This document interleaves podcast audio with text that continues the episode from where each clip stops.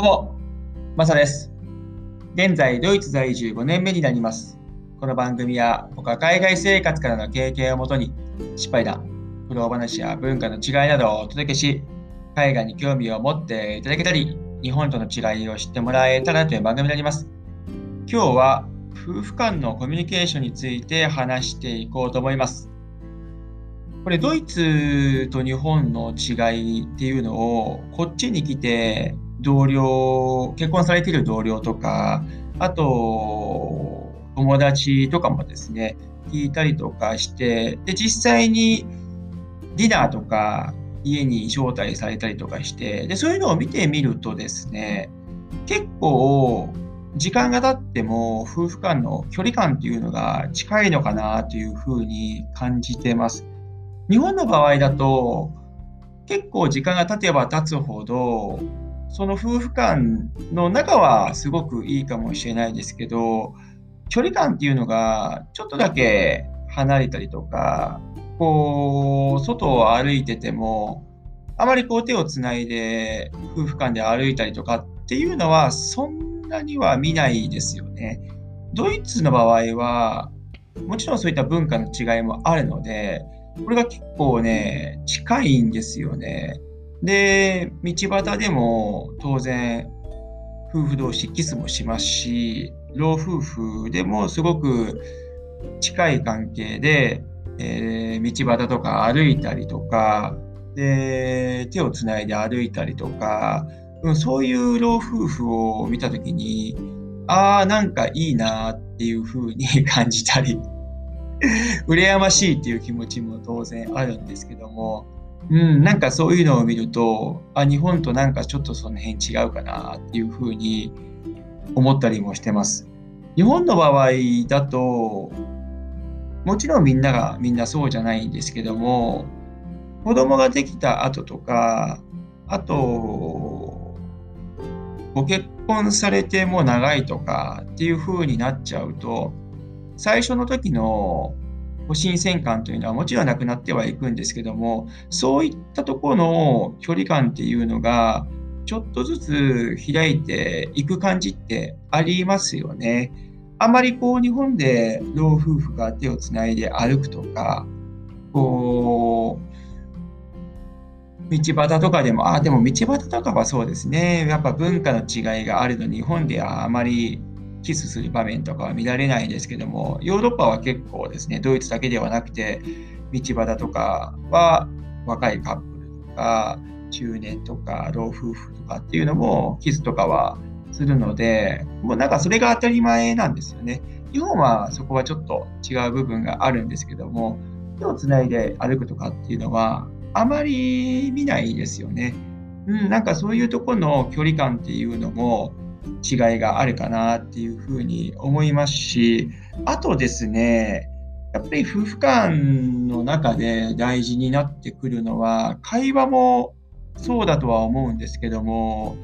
夜のコミュニケーションもすごく大事だなというふうにも思います。それでですね、ちょっとデータ上で調べたのがあるんですけども、日本の場合ってセックスレス世界1位らしいんですよ。ちなみに僕はあの Google でセックス世界ランキングみたいなので調べて、そうしたら、こう一番上か2番目かに出てきたのをちょっと見たんですけども、2つともね、日本が1位だったんですよねそしてあと2位がね、アメリカだったですね。うん。なんか、そういうところも、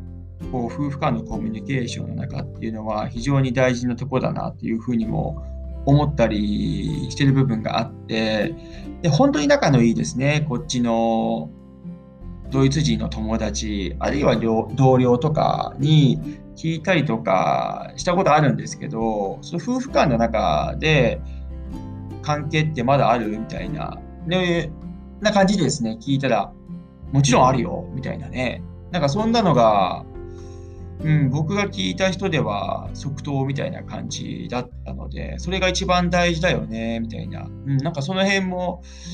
うん、なんか認識してるというか、うん、夫婦間の中でもうまくやっていくのはそういうのが大事だよね。で、別れた人とか、そのバツ1とかバツ2とかっていう人もこっちにも当然いるんですけども、そういった人たちも、うん、もちろんそういうのがなくなったらもう結構夫婦間って冷めてくるよねとかっていう話もですね、聞いたりしたりとか、うん、したりとかしたので、あ、これはやっぱりセックスレスっていうのは日本だけではなくて、ヨーロッパでもこう別れる原因になったりとかで会話が続かなくなったりとかうんそういったコミュニケーションの一番大事なところなのかなっていうふうにも思ったりします。でもちろんですね会話っていうのも非常に大事にはなってくると思いますしまあ、皆さんが、ね、全員セックスレスだから別れるっていうことはないとは思うんですけども特にお子さんがおられるご家族というのは、うん、なんかそういうのは、ね、別れたりするといろいろ大変だなっていうこともあるとは思うのでもちろんみんながみんなそうではないとは思うんですがドイツの場合はそういった会話プラス夜のコミュニケーションもすごく大事にしているというところがありますね。でそして面白いのが、ある人からドイツ人なんですけどもね、えー、話してる時に聞いたんですけども、バイパス手術をやってる人が結構ドイツ人は多いみたいで、でお子さんができて、その後も夫婦関係の良さを続けてるっていうのは、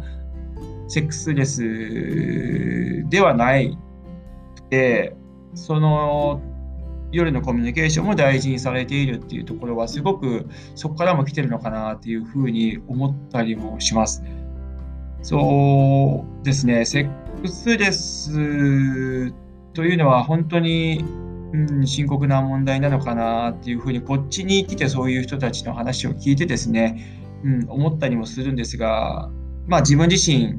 結婚してなくて子供もいない状態なので僕は経験しないので何とも言えないんですけども、うん、そういった僕が聞いたですね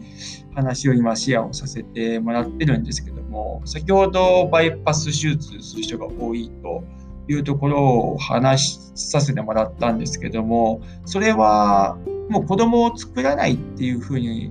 お互い決めてでもやっぱり夫婦間のコミュニケーションはしてあ良くしていきたいよねっていう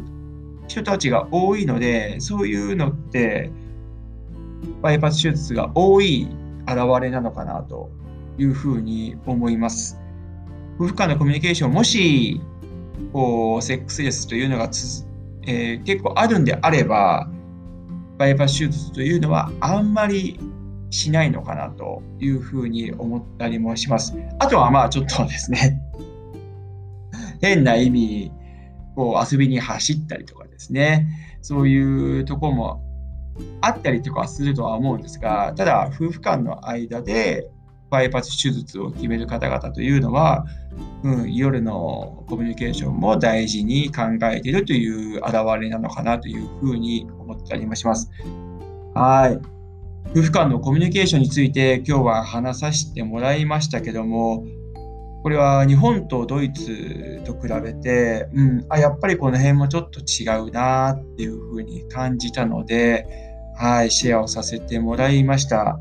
これもそうですね。要するに、現地の方々と話すことによって、そういった違いが出てきて、あそういう違いに気づく、気づかされてくれるというところがあるので、うん、やっぱりこう、現地の方々と話すことはいいなというふうに思いましたね。はい。はい。今日は夫婦間のコミュニケーションについて話させてもらいました。どうもありがとうございました。それでは素敵な一日をお過ごしください。ではまた次回の放送で。チャオ